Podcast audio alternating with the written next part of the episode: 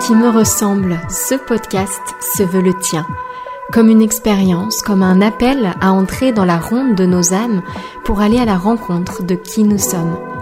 Toi qui me ressemble, c'est une déclaration d'amour aux parties de nous qu'on masque, aux blessures qu'on tait. Je te proposerai tantôt des épisodes de type partage autour de la descente en soi et de l'exploration intérieure, tantôt des portraits, rencontres intimes avec l'autre, celui qui nous inspire et nous révèle à nous-mêmes. Nos invités nous offriront ainsi le plus beau des cadeaux, leur vérité. Que ces partages intimes et sans détour t'aident à t'éveiller à qui tu es. Je suis Mylène, exploratrice des profondeurs de l'être. J'ouvre et montre un chemin pour éveiller sa conscience et se connecter à sa souveraineté sacrée. En ligne sur mes différents réseaux et mon site, Les Défis des Filles Zen, je partage mes voyages intérieurs sous forme de contenu intime et sans détour j'ai conçu un format d'accompagnement unique et holistique, le coaching de l'alignement au projet. Que tu te sens appelé à révéler et offrir au monde tes plus belles nuances de vie ou à faire éclore ton entreprise lumineuse, tu trouveras sur mon site toutes les infos sur mes propositions.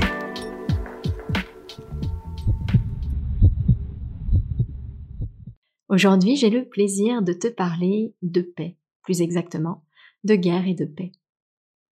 Si tu souhaites accéder gratuitement aux prochains épisodes du podcast Toi qui me ressemble, tu peux t'abonner directement sur l'application que tu es en train d'utiliser. Si le podcast te plaît, n'hésite pas à laisser un petit commentaire en fin d'épisode dans la rubrique Avis. Je les lis tous et ça me touche beaucoup. Merci par avance pour ton soutien.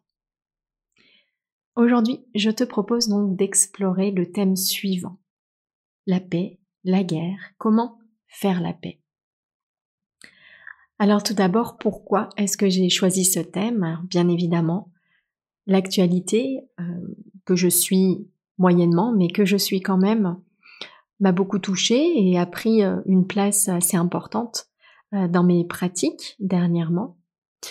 Et notamment, elle m'a inspiré un, un, texte, un poème que j'ai que j'ai publié. le voici. Ça s'appelle Grande guerre et petit rien. Les plus grandes guerres sont faites de petits riens. Des petits riens qui s'empilent, des petits riens qui débordent. Des petits riens sournois qu'on cache au fond de soi, sous des couches de courage, d'honneur et de drapeau. Les plus grandes guerres sont faites de silence, de silence qui nous brise, de silence qui nous perdent, de silence qu'on remplit de nos propres reflets, reflets embués de peur, reflets ivres de drame. Les plus grandes guerres sont faites de certitudes, comme des portes qu'on claque au cœur de l'autre. De mots perdus, de mots échoués, de mots qui meurent d'avoir raison. Les plus grandes guerres sont faites de rêves, des rêves de grands, des rêves de beaux, des petits bouts d'enfance qui grondent et qui appellent, des rêves fragiles et vulnérables. Les plus grandes guerres sont faites d'absence, d'absence qui mentent, d'absence qui traîne, d'absence lourde de colère, d'absence étouffée dans un coin de son cœur. Les plus grandes guerres sont faites d'enfance. Enfance blessée, enfance qui joue, dans une rue en mille morceaux, enfance promesse, petit rien de vie que rien n'arrête. Et alors, du coup, j'imagine qu'il y a une question peut-être qui vous vient, en tout cas moi qui m'a qui m'a interpellée et qui a animé plusieurs méditations, plusieurs réflexions c'est quel est le lien, quel lien peut-on faire entre cette guerre qui semble se déclarer à l'extérieur, loin de nous et en même temps proche, et l'idée de faire la paix, et notamment faire la paix avec soi? Il y a vraiment ici une idée euh, qui est importante pour moi et qui résonne particulièrement, c'est l'idée que les guerres à l'extérieur prennent naissance à l'intérieur. Vous voyez, c'est cette idée que les plus grandes guerres sont faites de petits riens, des petits riens qu'on cache au fond de soi. Donc il y a vraiment cette idée que les guerres extérieures naissent en fait à l'intérieur. Et qu'une clé essentielle pour faire la paix, eh bien c'est d'abord de prendre conscience que tout se joue en nous. D'abord, faire la paix avec soi permet de ne pas réveiller de guerre à l'extérieur, et puis également faire la paix en soi, ça permet de ça va permettre de trouver une réponse juste pour apaiser. Emerson disait cette, cette très belle chose, faire la paix, c'est comprendre, comprendre l'autre. Et pour comprendre l'autre, se comprendre soi. Et donc je trouve que cette idée est très importante et en même temps très belle et très porteuse d'espoir que de se dire que quand une guerre se déclare, eh bien on peut changer d'habitude, changer de façon de faire et se tourner vers soi. Habituellement, on a ce réflexe qui consiste, lorsque quelque chose ne se passe pas bien autour de nous, alors une guerre, mais tous les conflits également hein, qu'on peut expérimenter, notre réflexe habituellement, c'est plutôt d'aller chercher des solutions à l'extérieur. Hein. On évite très euh, soigneusement de tourner son regard vers soi et on le tourne habituellement vers l'extérieur. Et donc, qu'est-ce qu'on fait de manière générale quand il y a un conflit? On cherche un coupable. Hein. On a besoin de, savoir qui est coupable, euh, de passer du temps sur ce côté un petit peu binaire de il y a le coupable d'un côté, il y a la victime de l'autre. On passe aussi beaucoup de temps à vouloir changer l'autre, à concentrer vraiment euh, notre attention sur ça, hein, essayer de changer euh, l'autre, qui il est, comment il est, ce qu'il fait. On consacre aussi beaucoup d'énergie à, entretenir et à être sûr qu'on a raison. Hein. on reste bien souvent campé sur euh, nos positions, cette idée que les grandes guerres sont faites de certitude. J'aime beaucoup cette citation de Marshall Rosenberg qui dit justement que dans la vie, on a deux choix, être heureux ou avoir raison. Et donc bien souvent, on a cette habitude-là, lorsqu'il y a un conflit, petit, grand conflit, se tourner vers l'extérieur. Et puis, euh, parce que ce regard intérieur n'est pas tourné, euh, ce regard n'est pas tourné justement vers l'intérieur, on va réagir bien souvent par peur, par colère, par tristesse, sans même le réaliser, sans réaliser qu'on est là dans une sorte de, de réaction automatique et totalement non maîtrisé, non réfléchi, en réalité parce qu'on est sous le coup, submergé par ses peurs, ses colères, ses tristesses. Et en faisant ça, en réalité, eh bien, les choses empirent, une sorte d'escalade, en fait, dans le conflit, d'escalade dans la guerre qui se produit. Et, c'est vraiment ça l'exemple de nos conflits de tous les jours. Hein. C'est-à-dire que là, on a peut-être tous en tête euh, la grande guerre hein, qui est en train de se produire à quelques pas de chez nous, mais c'est vraiment l'image simplement amplifiée des petits conflits de tous les jours. Et qu'est-ce qu'on fait habituellement lorsqu'on est en conflit avec quelqu'un de son entourage, professionnel ou personnel? On rejette la faute sur l'autre, on cherche qui a raison, on cherche qui a tort, on cherche pas longtemps puisque c'est bien sûr nous qui avons raison et l'autre qui a tort. Euh, on amplifie euh, nos émotions difficiles parce qu'on ne tourne pas notre regard vers l'intérieur, hein, donc on les laisse prendre toute la place, nous submerger.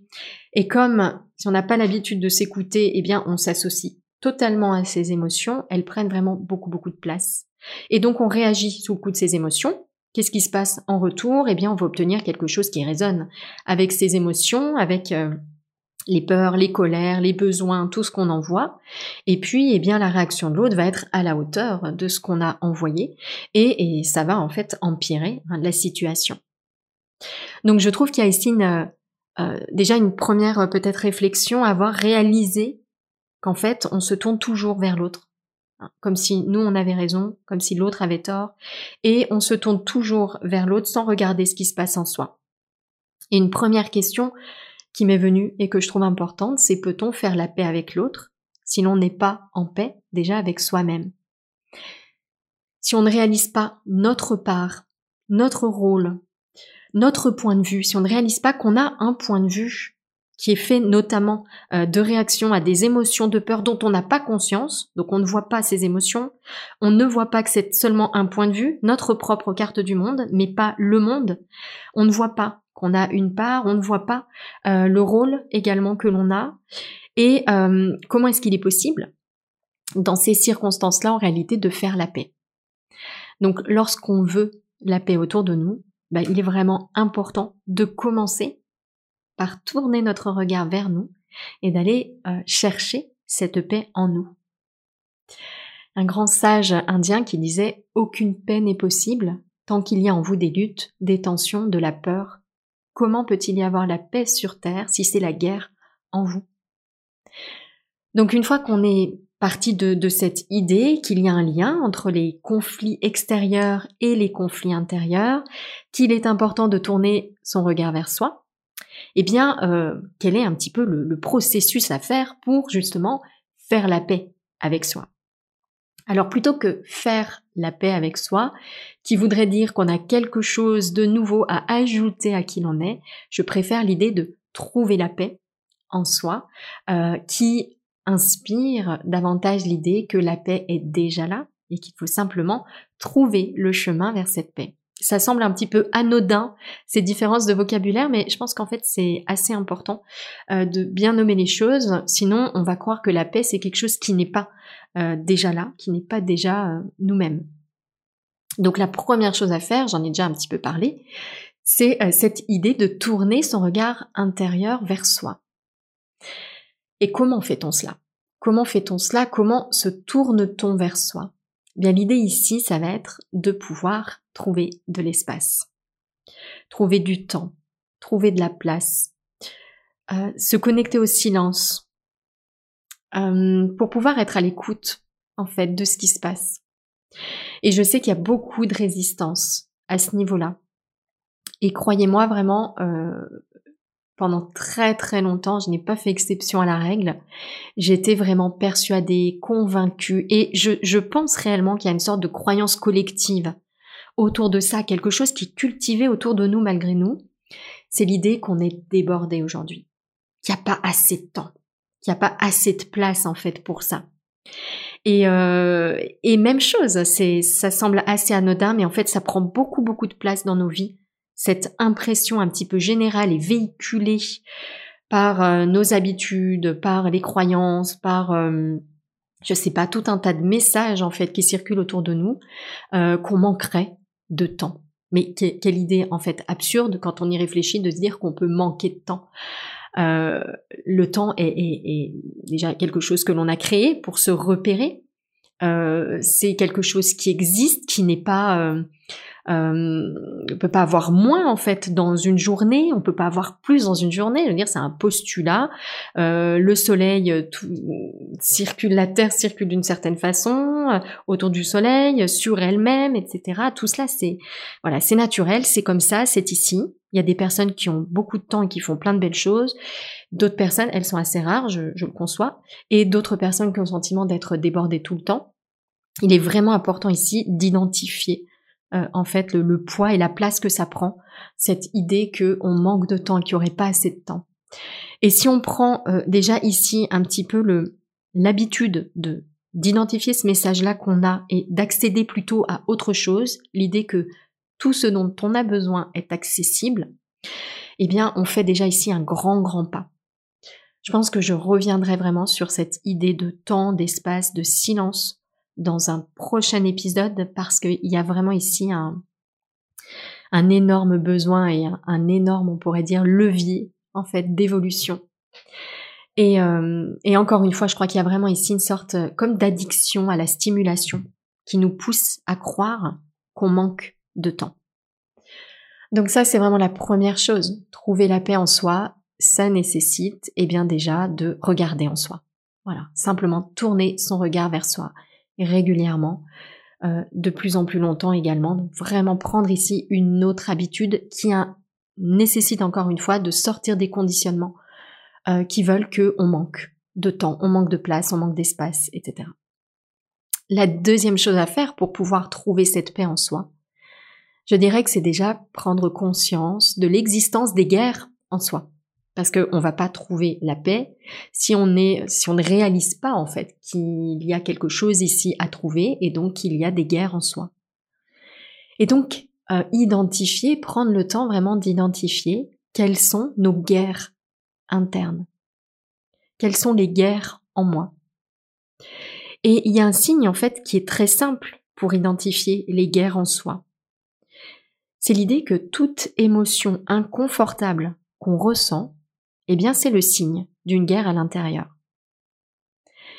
C'est le signe euh, d'une peur qui est là et qui ressort sous plein de formes différentes. Hein. Ça peut être euh, bah, une peur, ça peut être de la colère, ça peut être de la tristesse, ça peut être des besoins non comblés. Vous voyez, un sentiment d'inconfort, un sentiment de il me manque quelque chose. Donc ici, il y a une première chose très importante qui est celle-ci. Toutes les émotions inconfortables que je ressens, ce sont des messagers. Par exemple, dans mon quotidien ces derniers jours, il y a eu plusieurs moments d'émotions euh, inconfortables que j'ai vécues. Par exemple, un coaching difficile, euh, également des prises de décision euh, difficiles dans mon activité, un sentiment de décalage parfois que je peux ressentir, également émotion de frustration, sentiment d'être blessé par une personne en qui j'ai confiance. Et euh, prendre le temps, donc déjà, hein, d'identifier euh, ces conflits qui sont là, ces sentiments d'inconfort. C'est déjà très important parce que bien souvent on les prend pour la norme, tant on peut être eh bien euh, submergé par cela. Et là, donc il y a deux façons hein, de réagir à cela. Première façon de réagir, réagir sous le coup de la peur, en cherchant à l'extérieur des solutions. Par exemple, euh, par exemple, interrompre le coaching, dans le cas du coaching difficile. Par exemple, en finir avec une partie de mon activité. Par exemple, euh, se confronter à cette personne dont j'ai le sentiment qu'elle m'a blessé sous le coup de la colère. Donc là, c'est un peu tous les changements extérieurs en fait hein, qu'on peut faire dans nos vies. Euh, là, ce sont des petites choses du quotidien, mais ça peut être aussi changer de maison, partir en vacances, euh, changer une formation, arrêter complètement quelque chose, commencer complètement quelque chose. D'ailleurs, dans un livre récemment, j'ai lu une chose que j'ai trouvée très intéressante. Il disait Méfions-nous de tous les changements radicaux qu'on veut mettre en place dans nos vies. Parce que bien souvent, on est dans cette première manière-là de réagir, à savoir je change un truc à l'extérieur pour faire diversion et ne pas regarder à l'intérieur. Et d'ailleurs, petite parenthèse, hein, cette habitude de changer des choses à l'extérieur peut prendre énormément de place dans notre vie et ajouter encore à cette impression, ce sentiment qu'on manque de temps. Donc ça, c'est la première façon de réagir, chercher à l'extérieur des solutions, des réponses, des changements. La deuxième manière de réagir, et c'est celle à laquelle je suis arrivée hein, dans, cette, dans cette réflexion, pour avancer et faire la paix avec soi, plutôt trouver cette paix en soi, la deuxième manière de réagir face à cet inconfort, eh bien, ça va être d'explorer l'inconfort, d'oser regarder l'inconfort. Qu'est-ce qu'il y a derrière ça? Derrière ce sentiment donc d'un coaching difficile, derrière ces décisions euh, dures à prendre dans mon activité, derrière euh, cette blessure, ce sentiment d'être blessé, d'être euh, agressé, d'être trahi par une personne en qui j'avais confiance. Qu'est-ce qu'il y a derrière cette émotion pénible? Est-ce une peur, une colère, une tristesse? Quelles sont les pensées derrière ça? Quels sont les besoins derrière ça? Pourquoi? Pourquoi est-ce là? Quelle est la peur profonde qui nourrit ma colère? Ou quelle est la peur profonde derrière cette peur? Et donc, euh, simplement ici, eh bien, explorer. Explorer, c'est déjà laisser une petite place à cet inconfort, reconnaître son existence et accepter qu'il soit là. Et on va en reparler ensuite. Et donc, euh, première chose essentielle, alors se tourner vers soi. Deuxième chose, reconnaître l'existence des guerres en soi. Et il y a quelque chose que je trouve euh, ici très très intéressant, très troublant aussi, que j'ai mis beaucoup de temps à, réaliser. C'est l'idée que ce sentiment d'inconfort, comme je le disais, c'est le signe d'une guerre interne. Mais c'est aussi autre chose, voyez, comme si en fait la pièce, pièce de monnaie, sentiment d'inconfort, avait deux faces. D'abord, c'est le signe d'une guerre interne, et de l'autre, c'est une occasion de faire la paix. Et d'ailleurs, on le dit souvent dans le bouddhisme que souffrance et bonheur sont les deux faces d'une même pièce. Et on retrouve vraiment cette idée ici, avec ce sentiment d'inconfort qui est une souffrance en fait, une petite souffrance, certes. Alors ça dépend en fait, il y en a à tous les degrés.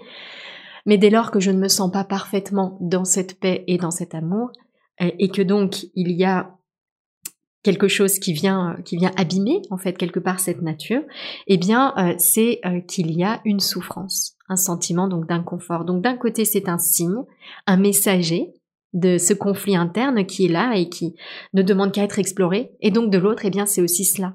C'est cette occasion, cette opportunité de descendre en soi pour trouver la paix.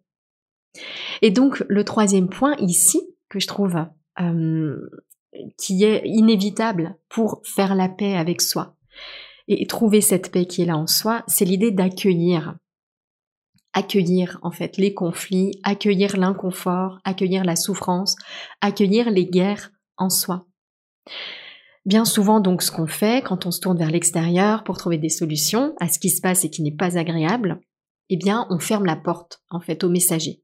On essaie de les renvoyer loin de soi. L'idée ici au contraire, c'est d'inviter en fait euh, ces messagers dans un espace d'exploration, Passer du temps en cherchant à comprendre pourquoi c'est là, qu'est-ce qui se cache derrière ça, c'est déjà accueillir. Mais on peut aller encore plus loin en cultivant le ressenti que c'est OK et que ça a sa place. Et pendant longtemps, moi, ce qui s'est passé, c'est que j'avais le sentiment de dire oui, en fait, à tout cet inconfort, à cette souffrance, aux émotions difficiles, à ce que je n'appréciais pas, en fait, au fond de moi, hein, à tout ce qui ce qui naissait en moi mais qui ne me plaisait pas parce que ça ne correspondait pas à ma vision de qui je voulais être. Et pourtant, même si j'avais le sentiment de dire oui intellectuellement, eh bien au fond j'étais quand même convaincue que j'étais moi l'amour et que la peur c'était mon ego. Une partie de moi dont je ne voulais pas qu'elle soit moi.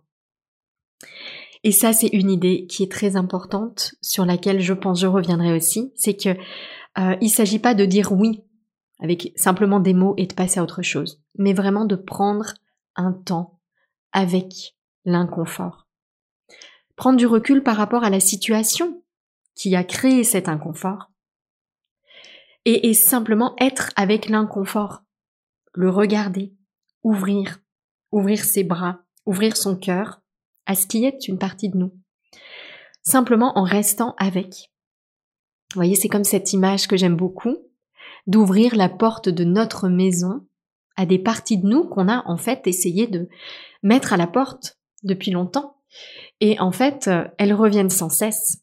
Et elles reviennent d'ailleurs de, de plus en plus fort, ces parties de nous qu'on essaie de chasser, qu'on n'a pas envie de voir. Hein, qu'on cache euh, au fond de soi, dans un coin de soi, qu'on cache sous le tapis.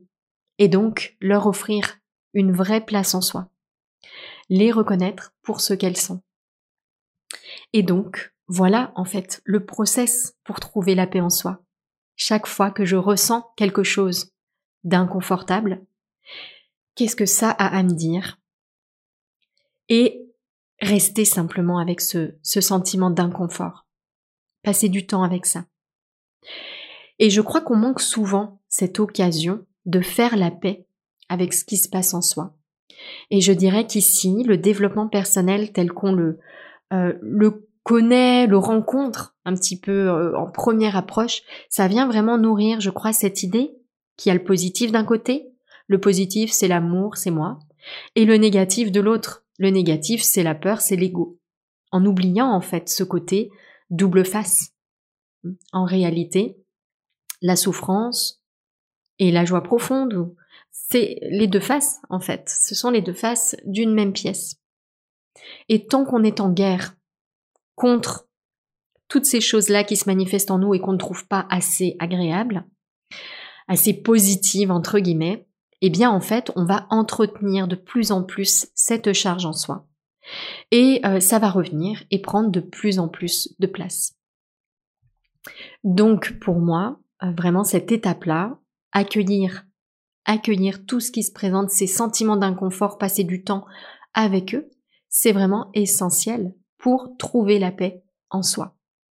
Et puis la quatrième chose qui est essentielle, bah, ça va être aussi de cultiver ce sentiment de paix.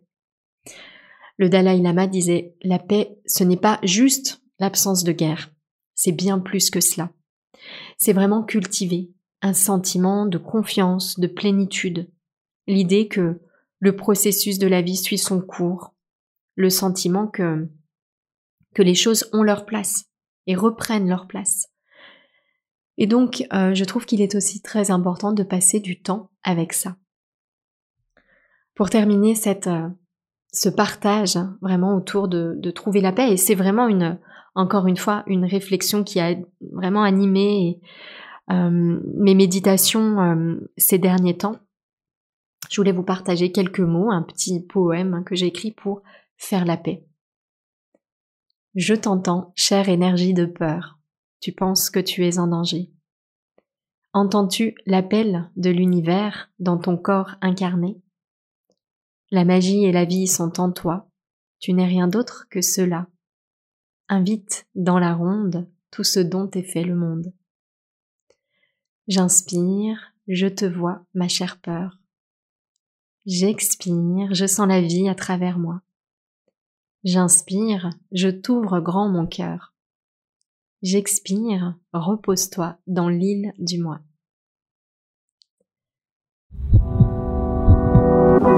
Si tu entends ce message, c'est que tu as écouté l'épisode jusqu'au bout. Et pour cela, je te dis un grand merci. J'espère que cet épisode t'a inspiré, touché, nourri. Si c'est le cas, n'hésite pas à partager ce podcast autour de toi avec le hashtag Toi qui me ressemble. Et si tu souhaites écouter d'autres épisodes inspirants, tu peux t'abonner directement au podcast sur la plateforme que tu utilises. À très bientôt dans un prochain épisode, Toi qui me ressemble.